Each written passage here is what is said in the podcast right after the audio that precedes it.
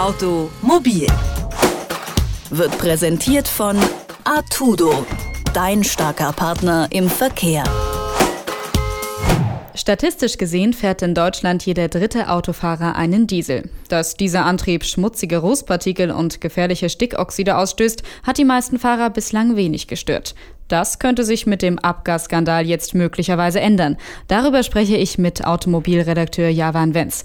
Javan, wie wahrscheinlich ist es denn, dass der Abgasskandal die Ära des Diesels beendet? Ich frage mit einer Gegenfrage zurück, sozusagen. Ähm, auf welchen Faktoren beruht denn für dich so eine Kaufentscheidung? Was ist denn für dich wichtig, wenn du dir ein Auto kaufen willst? Naja, also meinen Golf kann man umklappen, also die Rückbank. Da kann ich sperrige Sachen mit transportieren. Das finde ich persönlich ziemlich angenehm. Und ansonsten, da ich nicht viel Ahnung habe, finde ich so ein paar Testseiten ganz gut. Genau, und dann vielleicht interessiert dich auch noch, wie teuer das Ding ist, was er verbraucht, vielleicht, oder, oder wie es aussieht, ob es rot ist oder blau oder so. Aber das ist eben so das Ding. So entscheiden sich praktisch alle Autokäufer und wie hoch die Abgasbelastung ist, das interessiert salopp gesagt keine Sau. Also sie legt sich eben einfach nicht auf den Preis oder die Steuer aus und ist deshalb für eine Einzelperson eher so ein Tropfen auf dem heißen Stein. Man denkt sich so, ja, hier fahren jetzt Millionen Autos rum und ob ich da jetzt noch ein bisschen mehr Abgas reinblase oder nicht, ist auch egal. Also sehe ich das richtig, dass du nicht glaubst, dass die Dieselverkäufer jetzt Schaden nehmen? Also zumindest von Käuferseite mal kaum. Also wenn die Leute jetzt erstmal weniger Dieselautos kaufen, dann wohl kaum wegen ihres Ökogewissens. Da gibt es vielleicht ein paar, die das auch wegen ihres Ökogewissens dann nicht mehr machen. Aber der durchschnittliche Käufer, der funktioniert ebenso nicht. Kurzfristigen Schaden gibt es vielleicht eher, weil die Käufer dann Angst haben, dass jetzt mit dem Skandal bald auch höhere Steuern oder Gesetzesänderungen auf sie zukommen. Oder sie haben Angst, dass sie das Auto später nur zu einem schlechten Preis wieder loskriegen. Welche Auswirkungen kann man dann überhaupt von der Abgasaffäre erwarten? es gibt schon welche. Also was ich jetzt beschrieben habe, ist ja jetzt nur das typische Kundenverhalten. Es gibt ja noch eine andere Seite, Grenzwerte, Abgastests. Da ist die Politik gefragt. Und wenn die jetzt richtig durchgreift, dann werden wohl wenigstens einige Modelle bald keine Dieselversion mehr bekommen.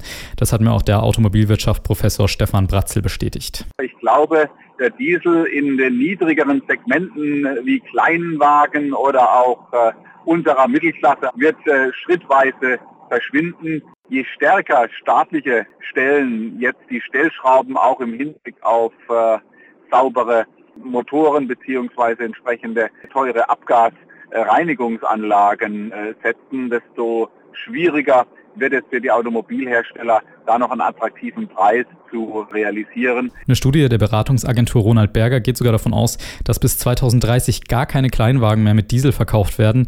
Aber was eben hier noch wichtig ist, das war auch vor dem Abgasskandal schon abzusehen. Das ist nichts Neues. Jetzt beschleunigt sich diese Entwicklung eben nur, weil es so groß in den Medien ist.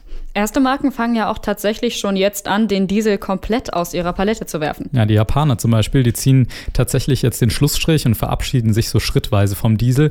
Das sind Toyota, Honda, Mitsubishi und Nissan. Die wollen in ihren normalen Autos gar keine Dieselmotoren mehr verbauen. Dort ist es aber auch ein bisschen leichter als hier in Deutschland, weil die Japaner eben sehr viel Erfahrung mit Hybrid- und Elektroautos haben und traditionell quasi kaum Diesel verkauft haben.